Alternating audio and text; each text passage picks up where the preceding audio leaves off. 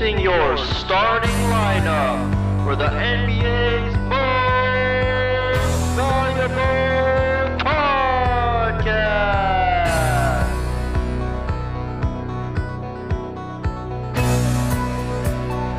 He's a 5'10 forward out of Carleton University. Give it up for Brantford Prodigal Son Jeff the Terminator Tram!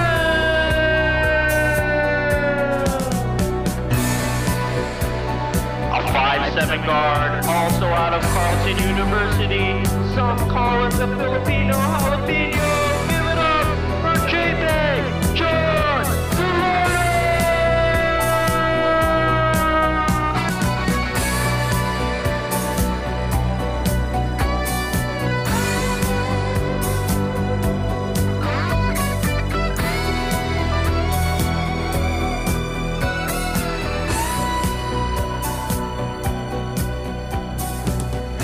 What's up, everybody? Welcome back.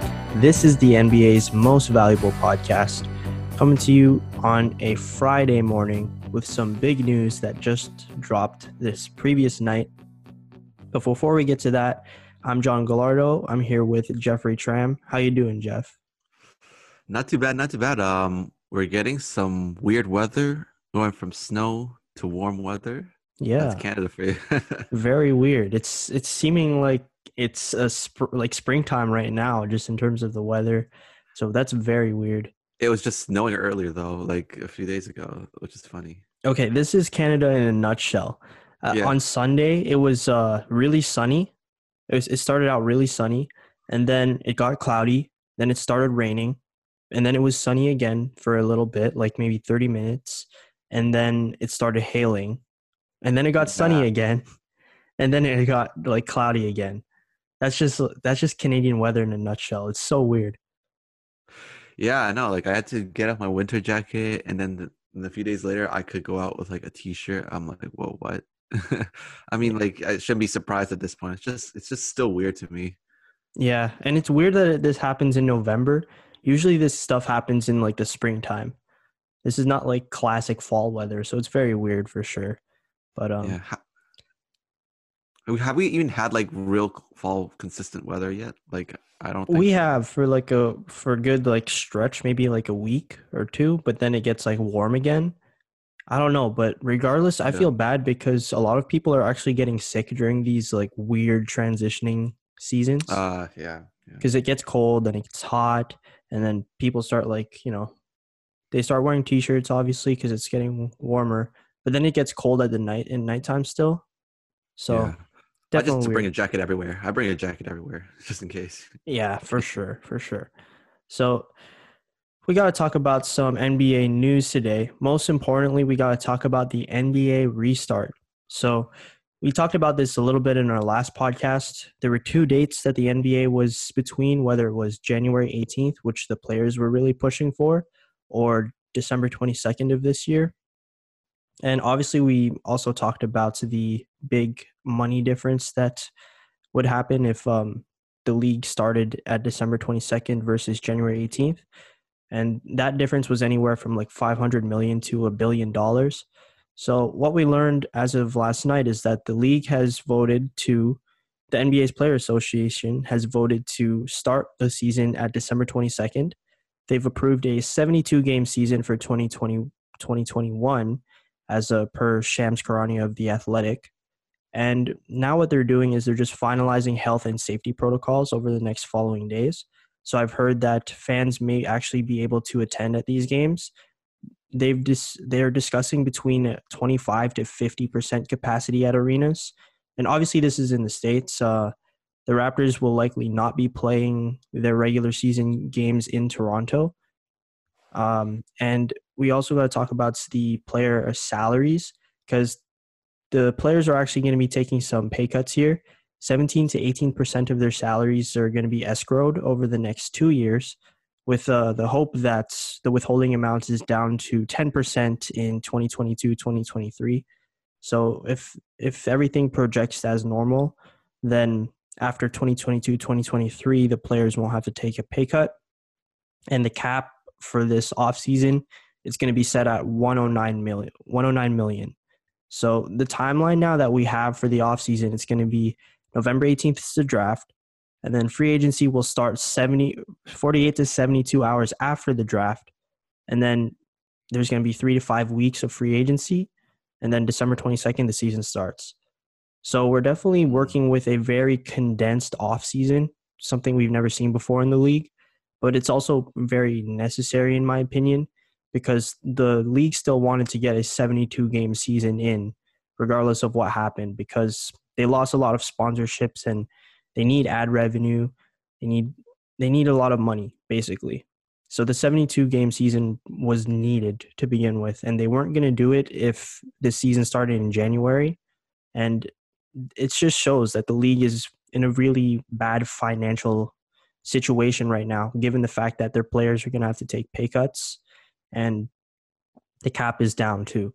So I guess I just want to start by asking you what what was your initial reaction to this news last night? Well, you detailed a lot of points, and I generally agree with everything that's happened. Like in the past, last podcast, you know, uh, clearly the number one thing is the business side, um, and it makes more sense business wise to start with December twenty second holiday season, um, getting the 72 games, but more importantly, having it set up so that next season will be back to the normal timeline um, and not conflict with other sports, which could um, dramatically affect like ratings. Um, and then like um, the, the, the new new thing is in the incorporating the fans, the 25% to 50% capacity. Yep. Um, so other leagues have already started incorporating um, fans, and uh, I do trust the NBA to keep a standard that is safe. Uh, they've done a great job at the bubble, and I think they'll be able to balance trying to make up for the financial losses, but also keeping everyone safe, so the season wouldn't have to be canceled halfway through. Um, so I'm excited. I'm excited to see basketball starting at a closer time, and also um, the NBA players. Like I said earlier, there are teams that haven't played basketball in months, like uh, who didn't who didn't get invited to the bubble. So starting the season earlier um, made more sense. And then also like I believe it was Nick Nurse who was talking about like we've had like like I, like they've had plenty of rest. They're ready for the yeah. December twenty second start. So uh, we can't really sympathize with the players that much. They've had plenty of rest. Um, so yeah, and also in terms of um, the the escrow uh, of player salaries, again, not very. We're not very sympathetic towards. They've made yeah. quite a bit of money, you know. So this is a necessary sacrifice, but it's not even much of a sacrifice in the grand scheme of things um, mm. and the league will bounce back. I think the NBA is probably one of the most profitable um, leagues in the world, and um, I'm excited for basketball to start. Yeah, honestly, just in terms of the escrow, I, I don't feel too bad about the players either. Although I will say I feel bad about the players that are making like minimum salaries or players that aren't making too much in like in um, in advertisements or endorsements because players like LeBron, Steph Curry, you know, KD, they don't they don't really care because they're making more money off of their endorsements rather than their NBA contracts. So for the players that are making their their main source of income is actually their contract and not endorsements, I feel bad for those players. But um, to your point about the fans, my question to the league is what they're going to do with um, in terms of like screening, for example, are they going to be at the gates of the arenas taking temperatures of people like coming in, for example? Are they going to be doing that? Yeah. Because regardless of um, you know, the situation, we're still in a global pandemic and there's still lots of like infections going on every day. I know in Europe, for example, you know, they've had to go on lockdown on several different places so opening up something like uh, fans coming to a sporting event, for example, is that going to potentially, you know, raise infection rates in the United States. We don't really know, but Well, I think the NBA needs to implement something that you know can prevent that. So, for example, making the fans wear masks coming into the arena, for example, and you know taking their temperatures coming in. Although I will say, just on a side note, I don't think necessarily the temperature checks at the gate would work in every case because, for example, they're like these outdoor malls, for example, in in Canada or in the United States, and you know, like it's outdoors. So if it's cold outside and people are walking, you're not going to get like the real body temperature, right? So eh, you know, people coming in from outside the arena, is it that going to have an accurate temperature check? I'm not sure, but regardless, the the league, like I said, they were they're they are trying to find a way to do this right and they need to have fans in the arena because a lot of the revenue that the NBA makes is from ticket sales and Mhm. that's like the biggest thing they need back besides from like TV sponsorships so right. regardless they, they have to figure out like some sort of way like do you have any ideas of what they can do to bring back fans safely Well, I'm currently in the United States. I, I was looking. I'm currently looking right now. Like I know that the MLS was the first league in uh, North America to uh, invite fans back to their stadiums. They had like 25 to 50 percent um, capacity. Um, and I'm trying to look. And the NFL is another league that's been doing that as well. yeah Um, M- I'm trying to MLB as well out- and the MLB, yes. So they have, from what I've seen so far, it seems as each arena um, has their own policies in terms of um, how much they let in, Mhm. uh, and the, the, the different policies. The, the certain states just have stricter guidelines than others um, in America. Um, and for for example, with the Raptors, the Raptors situation is going to be extremely confusing because they they they don't even know where they're going to play. right Um, and when wherever they do play, they're going to have to follow the guidelines of the state. Um, yeah and there are you know i mean we're not going to go on to a rant about us politics that much but just br- briefly is like different governors have their different um different takes on the pandemic and how serious they take it yeah so um, we'll see how that goes. Um, but I think they'll be fine. The only difference, though, uh, that needs to be pointed out is with basketball the, the, and the NBA, they're going to be indoors, yeah while the NFL, MLS, and MLB are obviously out more outdoors. So it's harder for there to be a tran uh, transmission of the disease with um indoor it's going to be easier for uh it to spread. So we'll see how it goes. I i don't think it will they go to 50% i'm not 100% sure at least right away. I think they'll start with a slow a low amount like 25% and then slowly work their way up. Um they're i think what what i've seen with the other leagues is like they've spread it out so like each family has like a few seats between each other yeah so um, we'll see what happens. I do think that um, though having the fans back in the game, even if it's not at full capacity, uh, I can't. I think we kind of missed the fan atmosphere. Like even though like it was the bubble was amazing and it was well run, like having the fans there helping to create the atmosphere of the exciting moments of the sport um, really elevates the experience for the fans watching at home. Yeah, and it elevates the play of the players too, honestly. Like there's the argument to be made that the players played hard in the bubble because there were no like fans really in the stands cheering. Mm, but it also there also is that point to be made that a lot of players feed off the energy of the crowd, you know. Like a team like the the Raptors, for example, they have such a raucous home crowd. And in a playoff game, that that really gets you going as a player you know, even DeMarre Carroll, you know, a player who's formerly with the Raptors, even said um, during the Celtics Raptors series that the series would have been different if there were fans because he, he said as a player, like the Raptors crowd spots at least five to 10 points per game for the team. Mhm. I don't know if those are like DeMarre Carroll's points because he was probably not scoring in the time he was with the Raptors. But regardless, like that's that's a big part of the game. So Well- it, it it it will be good to see the fans back in the arenas. But I, I also hope that they don't have fans courtside because I don't think they should have like fans too close to the players Mhm. when um you know this virus is still going around. Like you can wear a mask, you can say six feet apart, but they shouldn't be like courtside because that's still a little too close when the players are especially going out of bounds to uh, potentially save a possession. Right. I yeah, I think it, they're going to implement something like that. I, the basketball, uh, um, s- so far is like um is the only sport really that has that that inter the clo- that close interaction with the fans, like in Yeah. terms of how close they are.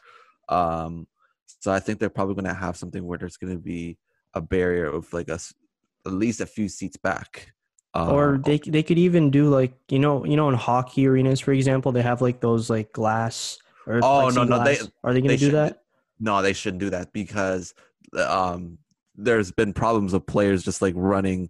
uh, Okay, like yeah, yeah. at about and that would just make it even more dangerous um in terms i want to go back to the fans for a second just because the i guess that means the raptors have a disadvantage going into the season because regardless of what they where they play they're not going to have the fan base of the toronto raptors they're going to have like maybe curious fans of the city that are going to watch the games but like they're not going to have the same passion like for example if i uh, if i were I mean, like, think about it. Like, if you, okay, not, let's say we're in Toronto and an NFL team has to suddenly play in Toronto, Buffalo, the- for example, Buffalo Bills. yeah. But they're not going. We're not going to support them like like the Buffalo like fan base, right? Because that's not our city, our team. We could like be excited maybe th- for the fact that like the sport is being played in our city, you know, Yeah, and potentially be like, oh, this is what it could be like if we were to have a team, but that's not our team. And so for a team like a city like Kansas City, which is one of the rumored places that they might go to, um, I can't imagine the atmosphere being that great, and that's gonna suck for the Raptors. I Um, they're think not gonna- uh, the important thing about the Raptors, like, or the fans that you know have the pleasure of seeing the Raptors play, whatever whatever city it is, because I've also heard like you know Newark, New Jersey, for example, was one place I've heard. So there, there's like so. I also heard Florida actually, like Tampa or something like that. Uh, oh boy, what whatever like happens or wherever the Raptors play, if it's like the fans that are important, I think it's important to choose a city that doesn't have an NBA franchise. Because that's like the only way you can really get people curious about the the game, for example, or the team, and then people will show out and you know they'll support the team. But it can't be New Jersey then because that'd be three three cities in like the New York area. and honestly, sorry, it's looking more like the Raptors might play in New Jersey just because the the league is trying to do this like in market thing. So they're not doing a bubble, obviously. So instead of doing a bubble, what they're doing is they're playing games in markets. So if the Raptors play in New Jersey, it makes it more accessible for other teams to play their Atlantic schedule, for example. So they're gonna change up the um, the road trips where you know in baseball for example they play a series in in a certain city so for example the blue jays go over to boston to play their series against the red sox and then those are all their games they're going to play against boston in the regular season they're going to do a similar thing in the nba where for example the lakers are going to go over to the east coast to play against all the atlantic teams so that's the raptors the the knicks the nets the celtics Mm. and the philadelphia 76ers so they're trying to keep it like in market. So I feel wherever the Raptors are going to be, they're probably going to be close to the Atlantic teams just to keep the scheduling very consistent. So you know the teams don't have to travel around too far, and that also you know limits the possibility of transmission of COVID. So, so there's Mhm. definitely like a lot of factors in play, but if I if I had to put money on it, it's prob the Raptors are probably going to end up somewhere near the New York, Philadelphia, you know, New Hampshire area. Just not sure where exactly. I mean, I'm just like thinking of like the New York City states, uh, cities around, and like, I don't know. I'm against again New Jersey just because like that is such a like they got the Knicks. I mean, we, the, I'm sure we'd probably invite get some Knick fans because their their team's a joke. Oh yeah, for sure. Uh, but it's the Brooklyn Nets that I'm like, like yeah, there's a like the Nets have a obviously a very, they're a very good team, a contending team. Um, I'm just throwing the city out there because I'm just thinking like, would it be cool to have like uh to play in Pittsburgh? that would be pretty cool. Pittsburgh has some good fans, man. Yeah, Pittsburgh has a good fan base. Um, and we're you know we're kind of rivals with the Philadelphia 76ers, so like that battle of Pennsylvania. Uh, I don't know what other places do you, would you like to see the Raptors play? I'm trying to think off the top of my head. Honestly, yeah, uh, Pittsburgh. You like you brought up Pittsburgh. I think that's a pretty good idea because uh, that that that Pennsylvania rivalry would be pretty cool, and it would also be funny just to put Kyle Lowry in Pittsburgh because oh yeah, I'm pretty sure he doesn't like the Steelers, so that would be pretty funny. But um, honestly, I I'm I'm okay with them playing in Newark, New Jersey, because I think there are a lot of New Jersey Nets fans that aren't necessarily fans of uh, Brooklyn, like you know the team moving to Brooklyn. I feel like there's there's some New Jersey Net fans out there, so it would be funny to get the Raptors to play in New Jersey just because you know we were rivals with New Jersey for so long you Hmm. know, with like Vince Carter coming into New Jersey and then us battling in the playoffs. So I think that would be pretty cool too. But I think regardless of what happens, I just want to see the Raptors go somewhere where they're going to be appreciated because they're definitely going to be missed here in Toronto. Yeah. Obviously, you know, the the fans thing in Toronto, that's that's like a whole nother thing. We can't have No. Jurassic Park no like, super fan. forever. We're probably going to see Jurassic Park again in like 2021 or 2022. Who knows? And Mhm. we're obviously, I don't think the Canadian or Ontario government would allow such a big group of people in an arena. So I don't think that's likely either, even if the Raptors could play their home games here. So no, they couldn't. They can't. yeah. So that's that's why wherever they land, I just want the fans at whatever city to appreciate them because you know the Raptors are a model franchise for the league, and they definitely deserve the support. So I, I'll be okay with wherever they land, to be honest. And um, yeah, so we got to move on to a little more news around the NBA. Mhm. Jrue Holiday has been made available in trade talks, so the Pelicans are openly shopping him to get some um, potential, like you know, young players or some picks. I've heard Mhm. rumors of Brooklyn might be a landing spot for him. The like the proposed trade, or not the proposed trade, but the hypothetical would be Spencer Dinwiddie. Um, it was Spencer Dinwiddie and someone else. It might have been. Uh, it, wasn't Jarrett Allen but Mhm. there was like a move, and it it didn't include uh, what's his Caris name? LeVert. Well, Caris, yeah, didn't include Caris LeVert. So Mhm. I I don't know. There's there's a lot of um, talk around the league, and obviously a guy like Holiday is going to be very coveted because he's Yeah. a two way guard, plays good defense, and he can shoot it a little bit. So Mhm. like I don't know, where do you see him like landing potentially?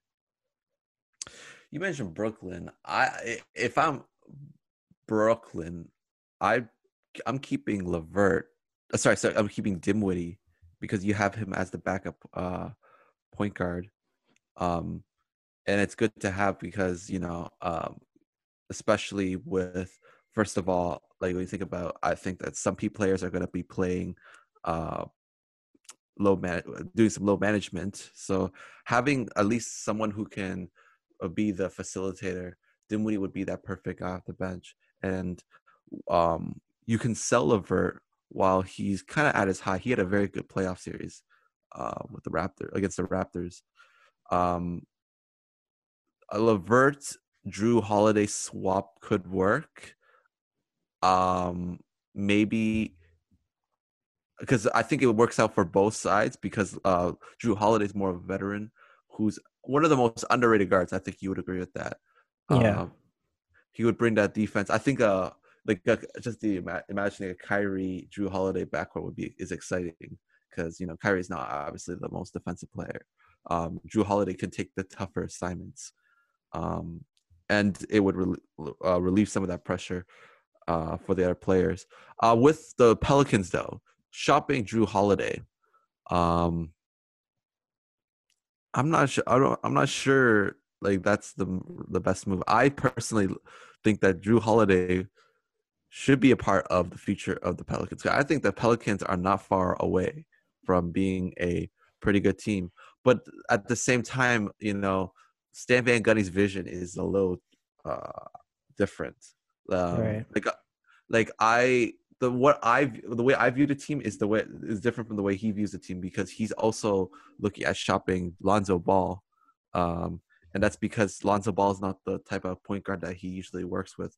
Stan Van Gundy has a um, even though I mentioned about how he is general he seems like more of like an open-minded coach these days especially with his work as a commentator uh at the same time like he it looks like he's still implementing some some some old uh some of his old schemes that he's uh because he's not he's looking for more of a traditional point guard such as why he's shopping lonzo and then obviously now shopping jrue holiday that team is confusing to me because I don't know what direction they're going towards. Are they trying to be a playoff team next year, or are they still? Do they still think that they're a rebuilding team? Well, I, I guess- think I think it was answered with uh, them shopping Holiday. Yeah, that's what I'm saying. He's he's on his like last year of his deal unless he opts into his option in mm-hmm. 2021-22. And I think the Pelicans they're really just trying to open up some cap space to potentially make a move in a future fee, free agency or trade. And I don't think Holiday really fits with their timeline just because he's already 30 years old. He's going to be 31 potentially by the time his player option, you know, Yeah. ends if he opts in. So he just doesn't fit in with their timeline in terms of, you know, Zion Williamson, Lonzo, even Brandon Ingram. He's still pretty young. So I think they're trying to get younger.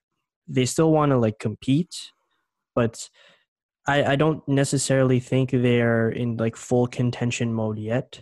Although I think they should be trying to acquire somebody because there's this uh, idea that if you have a really good player on a rookie scale contract, and there's That's what only I'm like trying to say. there's only a few of them in the league, right? There's Trae Young, Luka Doncic, and Mm. probably Zion too. Th- those are like the three best players right now on a rookie scale contract. If you're one of those teams, you need to push for like contention right now. That's what I'm saying because this team is a young, exciting team. Um, and when Zion, the moments that he he he did play, like that team was a very good, pretty good team. Yeah, they were Um, they were going to be at least like sub 500 if Zion like played like in the games he played. Absolutely, absolutely. So they're, I guess, they're, but I guess they're not taking that approach. You know, I see the excitement of the team because Ingram's an Ingram's an all star, um, and then you got Zion. I mean, again, the direction. I'm not. I'm a. I'm still a fan of Lonzo Ball, but the Yeah. fact that they're trading him, I don't know. But if they are going to, like I said, like take go more on like the maybe not rebuilding, but like retooling and like Mhm. getting rid of a guy like uh, Jrue Holiday, a team that I've heard for at the at least a year is uh, the Denver Nuggets. Yeah. Um, Gary Harris, and maybe like a picker or another, another young player or something. I that think I heard Gary Harris, Bol Bol. Um, I don't think they would Bol move Bol. Porter Jr. Whoo, Bol Bol on the Pelicans. Like Dude, that's Bol, just a Bol Bol is like the biggest question mark. He's even like a I- bigger question mark than Zion, to be honest. yeah, but I know I of course like they're very like high risk but potentially high reward players. Just because like they're just freakish athletes or like Bol Bol's like freakish length and like that would just be if they both like reached their like you know pot- actual potentials like that just be such an exciting uh team to watch in terms of athleticism just like pure dominance it'd be Imagine, so imagine this. Imagine this. Bol Bol, like you know, he tightens up his handle. He's uh bringing the ball up the court. He gets a screen from Zion and throws a lob to him. Like that would be so fucking like insane to watch. Just seeing like a seven-two guy do that. But again, we don't really know what's Zion or what Bol Bol's full potential is. Really, he's a seven-two like small forward right now, basically.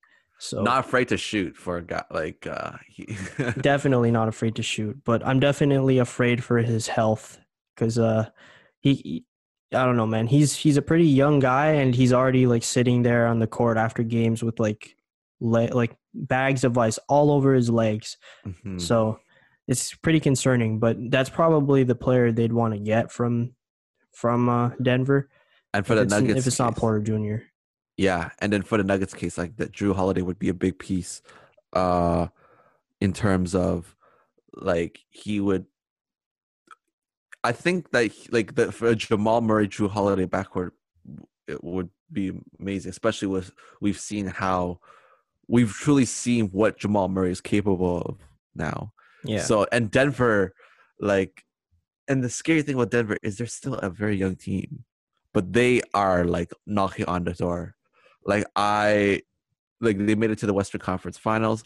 I could see them putting even more of a and being a finalist candidate for the West because they are a very deep team. Michael Porter Jr. hoping that he stays healthy is only going to get better. Jokic is going to be Jokic. Jrue Holiday could be that final piece for them.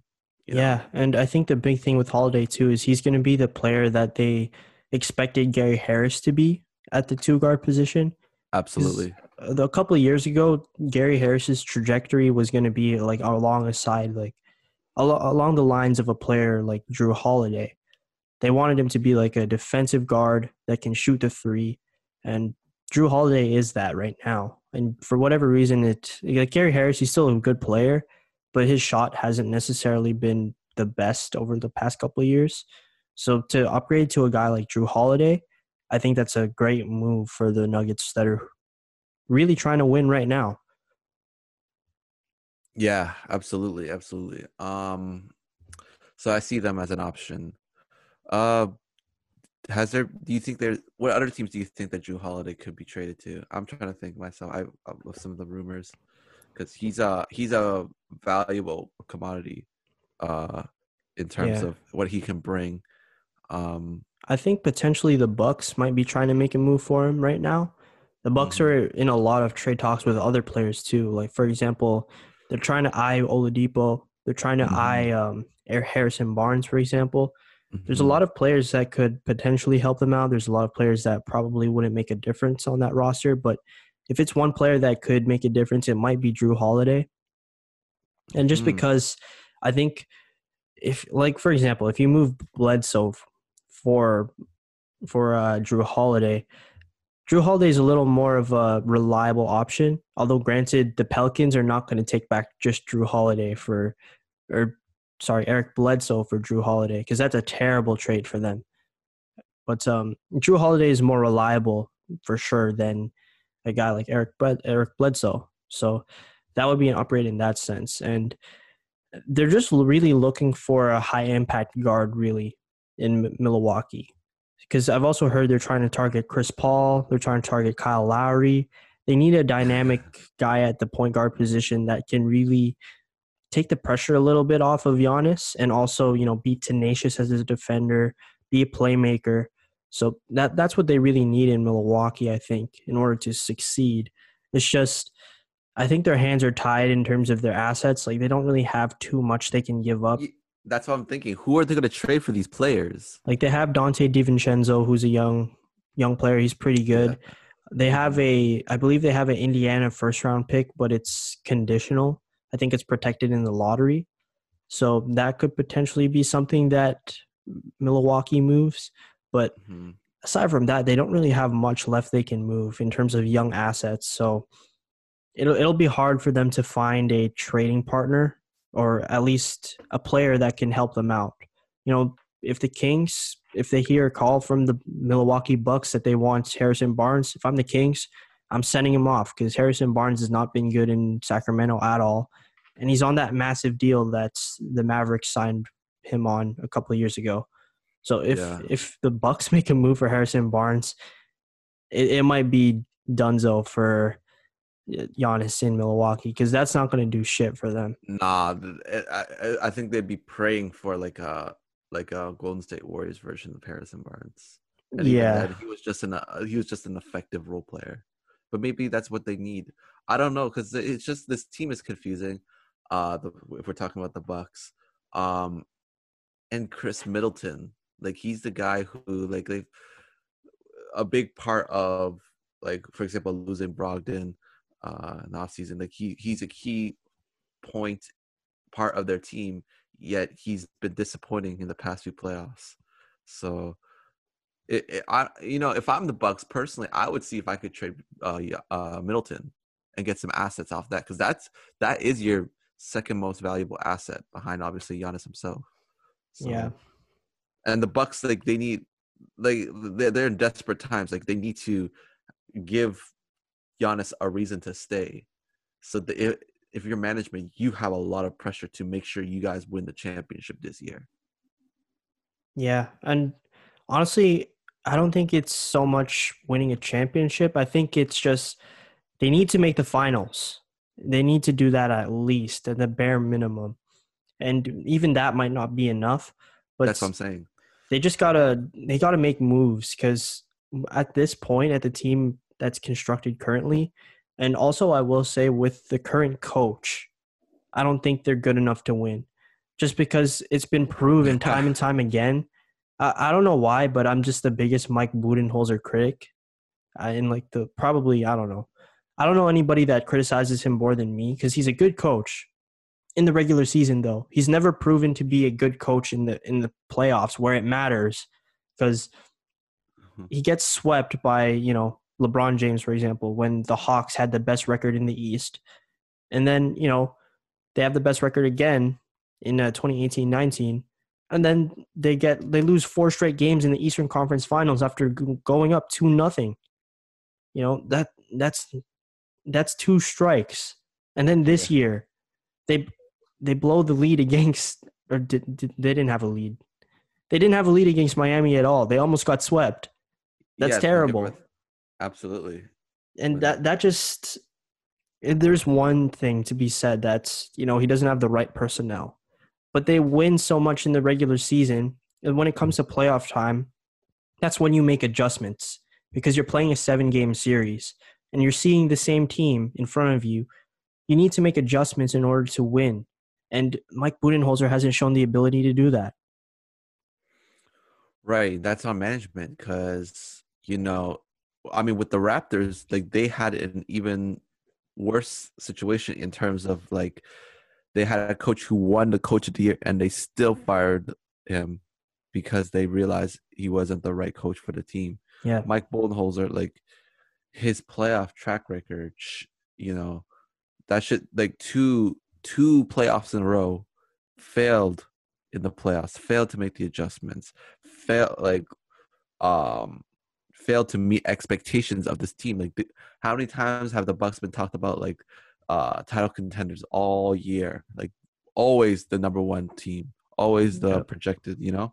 And they've been disappointing the past two years. So if your management, if you if you really care about keeping Giannis, you make some big drastic changes and that's I guess that's the difference between uh, good management and bad management. Must like a guy like Masai, he's he's he's open to making those big big decisions. And with the the Bucks, they I think they blew. It. I agree with you 100. percent They blew it with not uh, firing Mike Budenholzer. Um, I think even more this year than last year, just because they didn't even make it to the conference finals. Yeah, this year was by far way more of a disappointment for Milwaukee than last year. Because last year, you know, they could say, well, you know, Kawhi Leonard. Kawhi Leonard and the Raptors put up a wall and just shut him down. But this year, I don't think the excuses are very valid anymore because we saw what basketball was effective against this team and you know Giannis and the Bucks they had a whole offseason to really prepare for this style of defense that they struggled against. Yeah. So, you know, it just goes to show, like, you know, hats off to the Heat, obviously, because they executed the game plan, like, even better than the Raptors did last year, number one.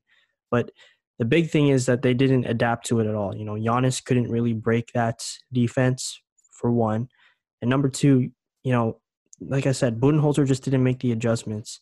And that's, yeah, like you were saying, honestly, that's the difference between good management and bad management because – the good good management isn't afraid to make those risks, take those risks, and you know fire a coach of the year like Budenholzer, like Dwane Casey. You really need the right guy behind your bench in order for your team to win, and they they missed out on firing him a couple years ago. Honestly, I think they should have fired him after the Raptors blunder maybe even if that's too early, they should have fired him after Miami because at this point it's a little bit too late. And Giannis is also starting to have problems with Budenholzer too, just in terms of his uh, minutes in the playoffs, for example. You got Budenholzer saying, well, Giannis's limit is like 33, 35 minutes. And then Giannis is saying, I could play more. So that's clearly, there's a divide there. There's some sort of tension. So honestly, I'm thinking Giannis is out of here because all, all just because of this uh, coaching debacle, the Bucks not signing Brogdon back. You know that that was a big one. So we, we we're hearing some reports here that uh, the Bucks or the Giannis Antetokounmpo is potentially out of, you know, he's going to make his way out of the team. Um, mm-hmm. What are some of the reports you're hearing? Like I, I think it was Zach Lowe that said. Uh, yeah, he was talking about uh, the Mavericks, the Heat, and then now the Raptors uh, are emerging as potential suitors. I mean, we've heard about the Raptors connection for a while, and we've made our case whether it's the Masai connection, yeah, um, an international city. Uh, with what Zach Zach was talking about, how um, the Raptors, you know, they can resign. They got to resign Fred VanVleet. Uh, they got to resign Serge Ibaka, which would most likely have to be a one-year deal. Um, and then they got to figure out what they're going to do with OG and Anunoby in terms of extension and Norman Powell and his 11.6 player option. Yeah. So with those things in mind, um, the Raptors do have some flexibility. Maybe not as flexible as a team like Miami, but Zach Lowe is just saying that they're just one move away from making that space for Giannis. And generally, it's it's on the case of Masai to make the decision about whether well, first of all, if Masai stays at the Raptors, that's another conversation itself because there's still it's still up in the air whether he's going to continue being in Toronto for long, long term. And again, right. the success of the Raptors are dependent on Masai's future. But assuming Masai does stay, um, whether Masai is willing to sacrifice his core a little bit to make a big move. Now he's proven in the past that he he is capable of doing that. I mean, the DeMar DeRozan for Kawhi Leonard trade is obviously a big example, but then also he's he's also careful to necessarily not do that with the potential of that Paul George and Russell Westbrook trade to Toronto being canceled. Yeah. Um, so it, it's the decision on Masai, a decision for Masai to make about whether Giannis is worth that investment of like losing a core player. Because like for example, like especially with the Terence Davis situation, I that just makes Norman Powell even less expendable. Mm, um, interesting. Yeah, I didn't because I was thinking in terms of salary cap. Like I love Norman Powell, but if Terence Davis develops to his role, that can be an option. And if we need to shed salary, uh, Norman Powell is that expendable player. But now I don't think he's as expendable. Yeah, um, and just like on an update on Terence Davis, the Raptors did bring out a statement that they're waiting for the investigation to proceed. Yeah. I imagine that's the Raptors. They're probably not going to cut him at this point because if they were going to cut him, they would have cut him like sooner. Right. It wouldn't make sense for them to cut him like after all of this. It seems like the direction they're going is to potentially move Terence Davis in a trade. So that yeah, that just makes Norman Powell less expendable. But I do think there are some players the Raptors can select in the draft that could potentially fill that role. Mm-hmm. And we can definitely talk about that on another episode. But yeah. yeah, honestly, I think it makes sense that Serge signs a one year deal in Toronto just because he is getting up there in age, but at the same time, he's still playing really good basketball. He's still in almost in like the tail end of his prime. But yeah, He's also a player that does make a lot more money on endorsements. He has a lot of like fashion endorsements, lifestyle endorsements. You know, yeah. he's got his cooking show. So he's not necessarily a player that's looking for a long term deal, in my opinion. He can he has the flexibility, like financially, to take a short term deal and then see what happens after that. So it does make sense that Serge comes back on a one year deal, maybe in like the I don't know, twenty two to it could be a big deal like a big contract, but just for one year.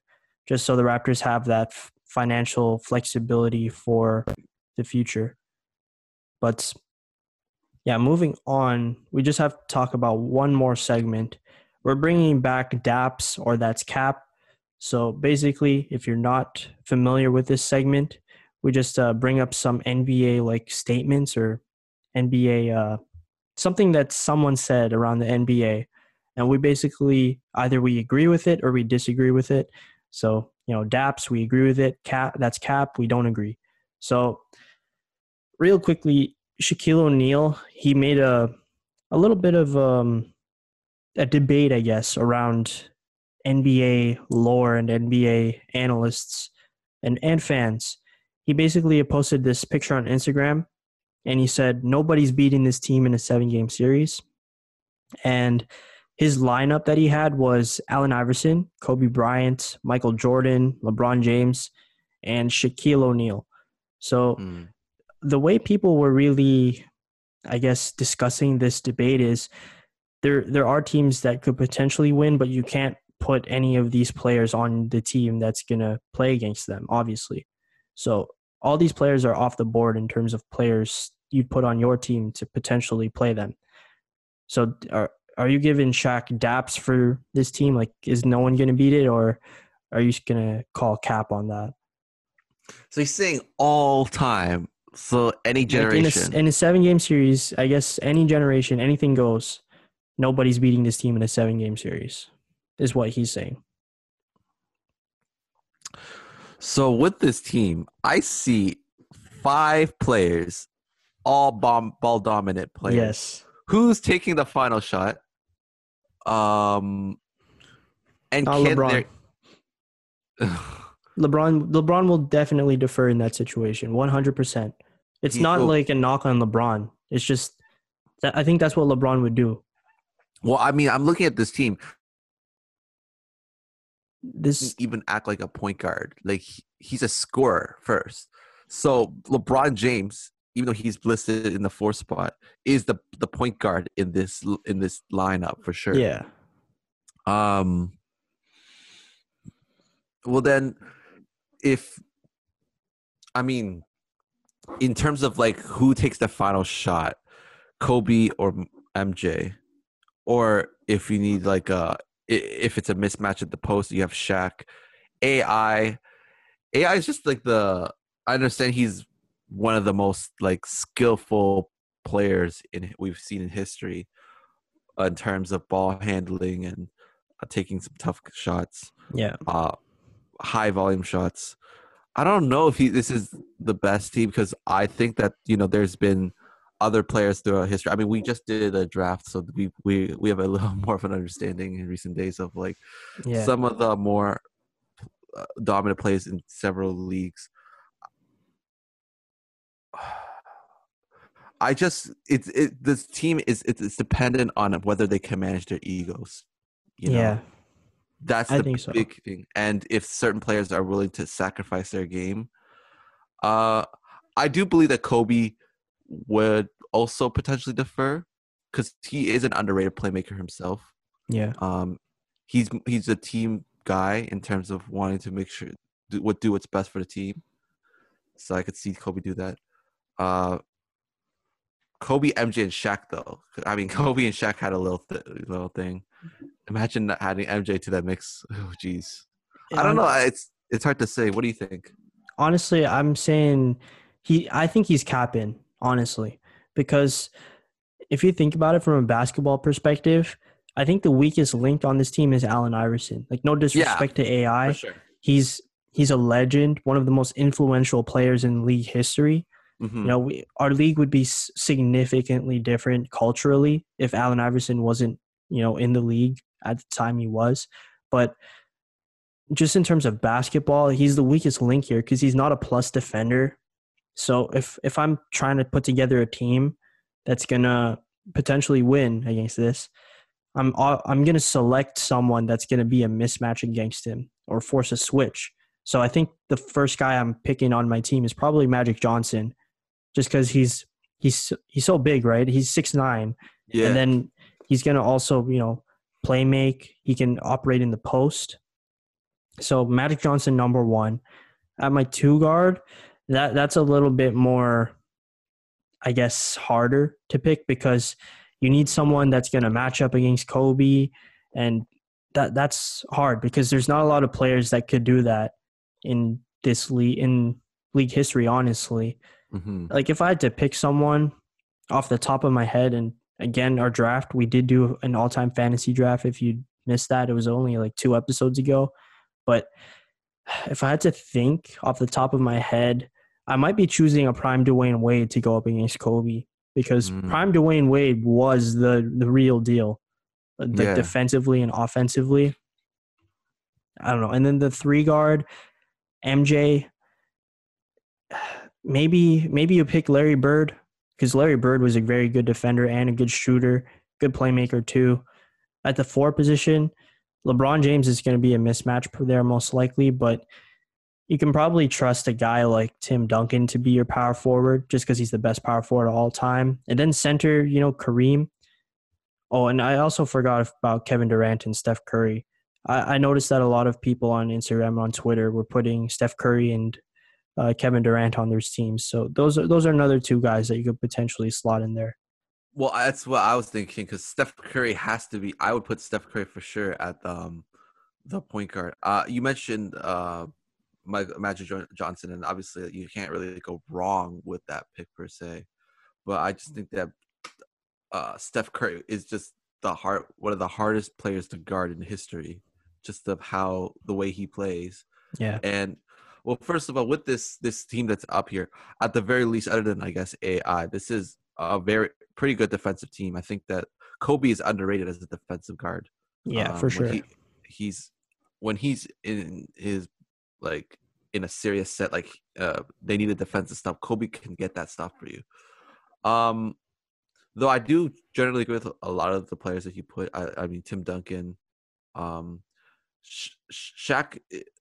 It's hard to contain Shaq. You can you, you can do your best with like uh some the players that you mentioned. Kareem was a good pick to have. Hakeem, um, Bill Yeah. Russell. Those are the obviously the guys you would go to with that. Uh, yeah, Kevin Durant's also a player that you could definitely implement. Actually, if anything, um, I might go Oh, KD over over Wade, honestly. Just for his shooting and defense. Yeah. Well, then like then that's a very tall lineup, you know. So unless, unless so uh, unless you're putting it like, are you gonna keep Magic Johnson then for Steph Curry? Uh, he, he, I think I would switch out for Steph Curry. So because AI and Steph Curry, they, they can really like neutral. They're not really gonna play I, good defense I think. anyway. Uh, is this a hot take or not? But I'm I'm saying Curry is better than Allen Iverson. It's it's not a hot take. Nah, Definitely I'm not. I think some people will get mad because you know some people hold Allen Iverson biases. in very high like esteem, but Yeah. if you think about it, like career wise and just e- even impact on the game, as much as Allen Iverson has done, Steph Curry is like leaps and bounds. The reason why we're all shooting like the league is shooting threes today is because of Steph Curry. So Yeah. yeah, I wouldn't I wouldn't say that's a hot take. Nah. Then okay. So then you, with you, you would replace him with Dwyane with Wade. Magic. So that's Curry. Sorry, Curry with Magic, and then you want to replace Durant with uh, Wade. Dwyane Wade. So So then I've got Curry, Durant. Durant Honestly, two? maybe maybe Durant could be the four on this team. that- see that's what I'm thinking. But then Tim Duncan, where does Tim Duncan play? Tim Duncan might be getting the boot, honestly, because Tim Just Duncan, he- as good as he is, he's not guarding LeBron in isolation. Well, that's what I'm saying. Yeah. And Kevin Durant someone to match the up on the perimeter. So then, and you want to keep Larry Bird, and then you would have who? What? Who would the shooting hard? Then Uh, I don't know. Maybe you put Kawhi. I'm not sure. so okay. So you, well, because you, you you- you're are are you keeping Dwyane Wade? Then Dwyane Wade might be getting the boot, but you know, just like all this like internal, I guess. uh I don't know. It's a tough one. I don't know. This it's tough. I think I think Shaq is making a good point here because um, regardless of what you what teams you put together, it's really hard to put together put a team together that will potentially beat. You know, it has two of the best three players of all time already in LeBron James and Michael Jordan. Got Kobe Bryant, who's basically a Michael Jordan clone almost. And then you got Allen Iverson, who's the weak link of the team, but he's still a great player.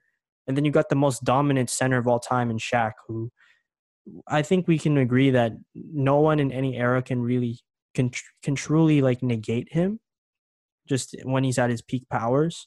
So, you know, I think I'm going to give daps to Shaq for this statement because. I uh, see, switched it. honestly, I was going to say he's capping, but after like going through all the scenarios and thinking about who to who to plug in, it, it's tough. It's tough. This it's a good team, but I don't think it's the best team. Like there, there's definitely a team out there that could potentially beat this, and it's just on like chemistry issues and you know who's gonna control the ball most of the time because there's a there's a history of like you know superstar teams that put like lose because the chemistry is bad.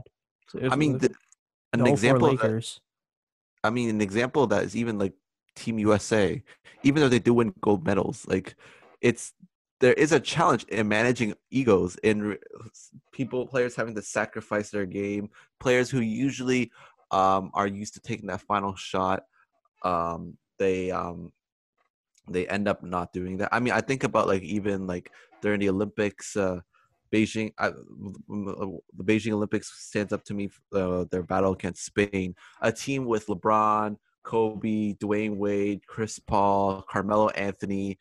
Uh, it was just a very stacked team, but they're going head to head with a Spain team. You know, like yeah. on paper, you would think that that would dominate, but it's just Spain's chemistry was unreal versus USA. It was like tough to manage the egos, but they they they eventually were able to do that. But it's just like that's the thing with egos. So this team that you uh, Shaq is implementing, like talent wise, like of course and track record, they're going to be the best. But it, it, chemistry plays a big role in how effective a certain lineup can work. So yeah, that's why to like go further on that point, like not even just Beijing, you can even look at the 2004 U.S. team for the Olympics in Athens. They they got the bronze medal in that year, and they lost in the semifinals to an Argentina team that had just better chemistry overall. Yeah, and this USA roster had guys like Iverson, Carmelo, LeBron James, Tim Duncan, Amar'e Stoudemire, Dwyane Wade. Yeah, I forgot. You know, those are like the standouts. Like Shawn Marion. They they had a lot of good players on that team, but they just lost because you know the egos weren't right. And there's some players on there that could potentially you could point out as like chemistry issues there, like Stephon Marbury and Allen Iverson. I don't know if mm. that's the best combo there. And yeah, like you could just point it out to that because chemistry is a big part of the game. And it, it shows when these when teams play in the Olympics because a lot of these like international teams like Argentina, Spain, they have such great chemistry playing together. And it's not always about talent it's also about your fit on the court and you know t- teammates willing to defer and play the game the right way. So yeah there's definitely a lot to be said about that but moving on to our last segment we just got to talk a little bit about some new uniforms out for the league. Mm. so over the last couple weeks there have been a bunch of jerseys that have leaked just on on social media. So we're just going to go a couple go over a couple over here uh, I think we can start out with the Raptors City jerseys. I think everybody was expecting these to leak at some point, but they're just in the typical OVO yeah. fashion with a uh, black and gold this year instead of white, which they did this previous season. Uh, these jerseys aren't too bad. I mean, the OVO jerseys are what they are every year, basically, just with like a couple retools. They did, um, I think they did the throwback script font on the Toronto yeah. here. Yeah. I'm a big fan of that, but honestly, it's it's okay. I'm not really too high or low on this jersey. Like, what do you think? Yeah, I'm. I mean, I'm gonna have the biases because I I obviously love the the color, the OVO color scheme. Uh, it's just, the picture that I'm looking at right now that we that he sent me, um, that John sent me is it's hard to. I I'm trying to see um what like the the tag is covering that that left corner of the jersey. Uh, I've heard rumor, well, not rumors, but I've heard that like OVO is going to take over. Um, what is it? Sunrise, uh, Sun Life Financial, like their spot, their old All the sponsorship. sponsorship for that jersey.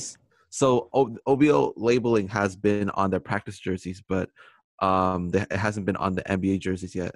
And if they're able to get the OVO, the official OVO sponsorship, we would Yeah. eventually, we would be the coolest. Like, uh, we would have the coolest jerseys in the league just based on that alone. Just to have the OVO sponsorship, when there are uh, teams like the Clippers and sponsorship with Bumble. Yeah. you know that that OVO owl on the jersey that would be hard.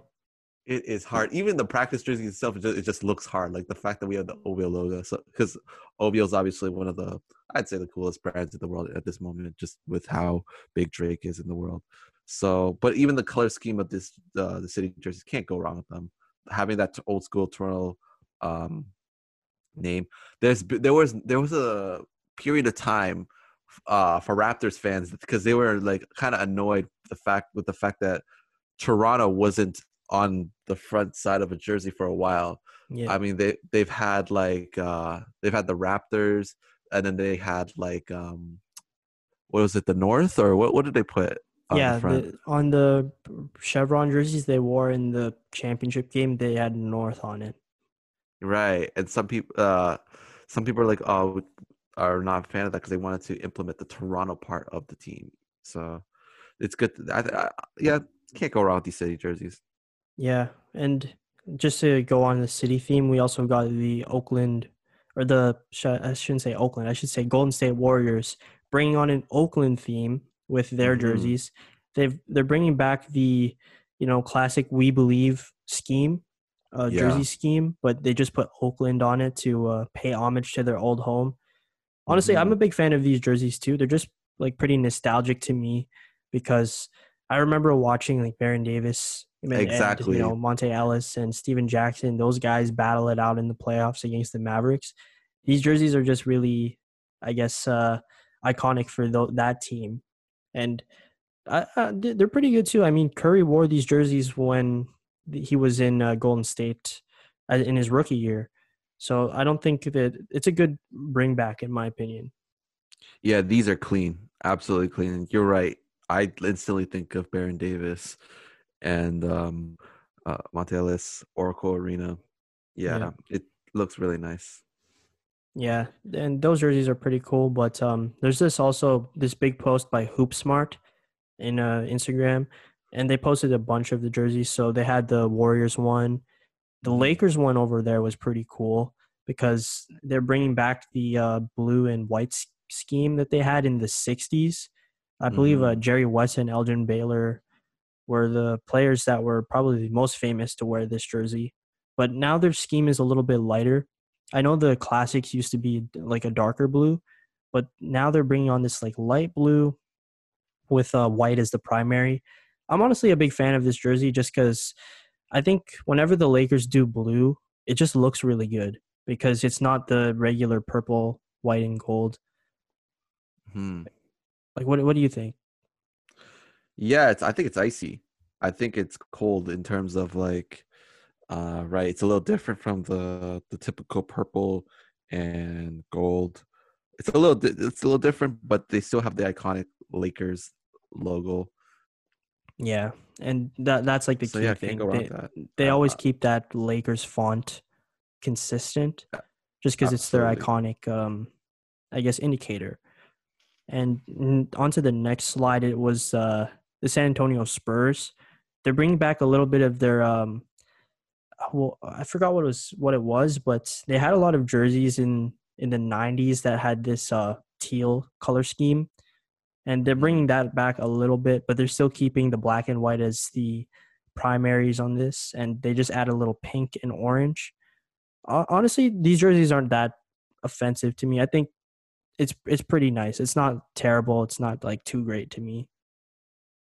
Yeah, I don't know how to explain it, but like, and maybe I'm completely off base and wrong with this, but it does just remind me of Texas. Just that colors, those like colors. I don't know how Yeah, to explain. it. It's it's like because the Spurs are like the Alamo Bay, and like they have a pretty big like Hispanic culture there. Yeah, that's I can see a little bit of the ties there. Like you can see at the bottom, there's like a little pattern. There's like a little Mhm. bar there with a pattern. Yeah, I see that. and the font is a little bit. uh Well, eh, the font's just in like a little bit of a cursive, and you can see the spur is still there on the eye. So I think that's a pretty cool touch. But honestly, I think these jerseys are all right. I think the ones that are really good are actually the the Dallas ones. The Dallas ones I'm a big fan of because uh, Mm. it's not the typical white and like you know they their primary colors are like white, blue, and green. Sometimes green was their alternate, but now they're just Mhm. bringing this white and golden gray, and I, I think this is a great move for them because I, I, I Mm. like teams bringing gold. Gold is like a good color to me. I do like the gold color. I like gold as a color, but I don't know. I- I'm a big fan of just like the jerseys that they have. Like I, I, I- the, the color scheme that they had, like that, like the blue that they had, and it was just the- not not the like the um, which jerseys were they? Give me one second. It's not the They're- well, are you talking about like the ones with the neon green? Yeah, you know why I like that uh that uh color scheme was it just seemed it, it looked like um it kind of matched the theme of the team the the the team in terms of uh like a young New Exciting. school, yeah new like school. ur- kind of urban. I really like those jerseys. Like I almost I'm I'm considering. Yeah, I see it right now. Like it's a green, neon green and uh like blue mix. It looks really sick. So uh that, that those are my favorite jerseys. The white and gold uh look, it just it's not bad, but it's just I don't know. Not my favorite jerseys. Not a big fan. Yeah. And I guess just to close it out, uh, I just want to talk a little bit about the Raptors' new jerseys in in general, like their new um, home, away, and um, statement. Oh yeah. I see it. Ah, I'm I'm not a big fan of the red one. I, I'm not sure why. Like uh, the one that's primary red with the black. Yeah. ah, I'm not I'm not a big fan of it. I've seen it on shelves in in the malls here in like the Greater Toronto area. Yeah, I've seen it too. It I don't know why, but the red is just a little off. Like to me, it looks like ketchup. I, I don't know. It, it's weird. I, I'm a bigger fan of the white ones, the the primary white with the red, because it reminds me of the Canadian flag. That's But- what I, I yeah. I don't think the black works with the, the the red in this case. You're right. I think of like the the jerseys that they wore to win the championship, the North. That looks really nice. The Yes. look like Canadian flag. Those are my favorite jerseys that the Raptors have ever wore, just because. Well, it's close. I like. I also like the Vince Carter jerseys that they wore, like primary purple with the black on the back, and the one with the Raptor obviously is really nice too. But I, I just love the the ones they wore in the championship game because you know obviously Yeah. the championship jersey, but th- those ones are really iconic to like Canada because it's like so Canadian, just red and white, and then you got the chevron. hmm So yeah. You But know, anyways, uh, oh sorry, I was gonna say like uh if you remember back, like there was a period where like um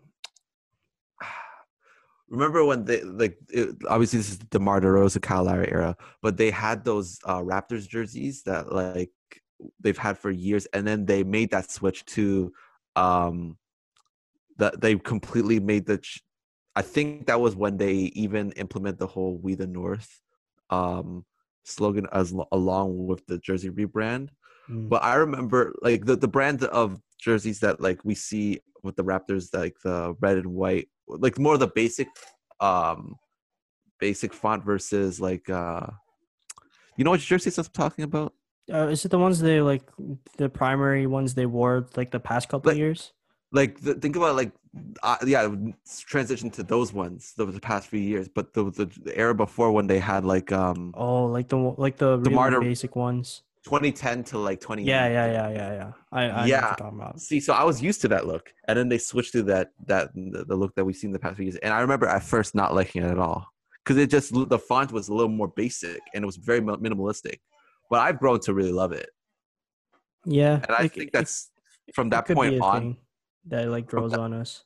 Yeah, from that point on, I've I've liked every jersey that they've uh, implemented. Whether it was, I mean, they they had the Huskies, um, I mean, you can't go wrong with the old school. The old school was always going to be a jersey that we would like, so we love the old school ones. Um, but just like even I liked the North jersey, uh, Yeah. the red white scheme. I liked both versions of the OVO themed um jerseys Yeah. they have and then now i like this new one but this is the first one that i'm not the biggest fan of yet i don't think i'm gonna like this one I think I the, only problems I have are with the the red one, the primary red, and the primary black. that's what i'm saying Red. I it just looks weird to me because I think it Doesn't needs like more white in order to like balance out the jersey because it just looks like too red and too dull yeah Eh, yeah and it, i don't know just the too much of the red reminds me of ketchup for whatever reason like again that just doesn't make any sense but the only one i'm a big fan of is like the primary white like i was saying just reminds me of the flag but i guess the last jersey they're going to reveal is going to be the retro which is going to be the primor prime predominantly purple you know retro raptor theme so we'll have to see what that looks like but Mhm. if they're just gonna do it like this red, I don't think it's gonna look that good if they're just gonna do it like this. nah i don't know i'm i keep like they even like had some promos where they were like wearing it or they at least photoshopped the the jersey onto the players not feeling it like the blackness of the arrow and the jersey uh the number makes the the red dull, look dull in comparison with the white one i'm looking i'm looking at it right now and the red just pops yeah, it pops off. It looks really good. yeah I, th- so I don't- think if they made the number white on the red jersey, like the prim- primarily red jersey, like if they just made it like almost like the North ones, but not nec- like not necessarily like that, it would be fine. But yeah, Yeah. I, I- I just hope they bring those jerseys back because whenever they do, I'm definitely gonna buy one. Because, man, I didn't pull the trigger when they came out initially because I have this thing where if I buy a Raptors jersey, it gets cursed, and then like the Raptors Oh. start losing. So I didn't want to curse the team at the time. But yeah, if they if they ever retro those again, I definitely have to grab those. But uh, yeah yeah, I think we've gone on a little too long about jerseys, but yeah we and talked it- a lot. We covered a lot of content today, just in terms of you know the NBA restart, potentially Mhm. what's going to happen with the Raptors, and some other news around the NBA. But regardless, one more thing I wanted to bring up, sorry, is I want to uh, just say um, I'm happy for Delonte West and continue Mm. to keep praying. So Cuban, Mark Cuban has been posting a few updates with him. Uh, in case you didn't know, like um, he was homeless uh, for the past few years, de- dealing with mental health, uh, mental illnesses, um, and going through things in his personal life. Mark Cuban has after the the videos of uh, Delonte went viral, Mark Cuban went to pick him up and has brought him to rehab. And based off the updates that he's been providing, he's been doing well. So shout out to Delonte. Hope he continues to get better. yeah, shout out to him for sure, and shout out to Mark Cuban for really helping him out. That's a a really great story in the league, and I hope everybody else stays safe at home. You know, stay well. I hope you guys are doing okay and staying healthy. We're going to be back next week, most likely, with a NBA draft primer for you guys. We're going to bring you guys everything around the NBA draft. We're going to break down some prospects, really get into the nitty gritty, and we're going to bring on some guests to help us out with that. So make sure you guys stay tuned on the NBA's most valuable podcast. Until then, we're out. Peace.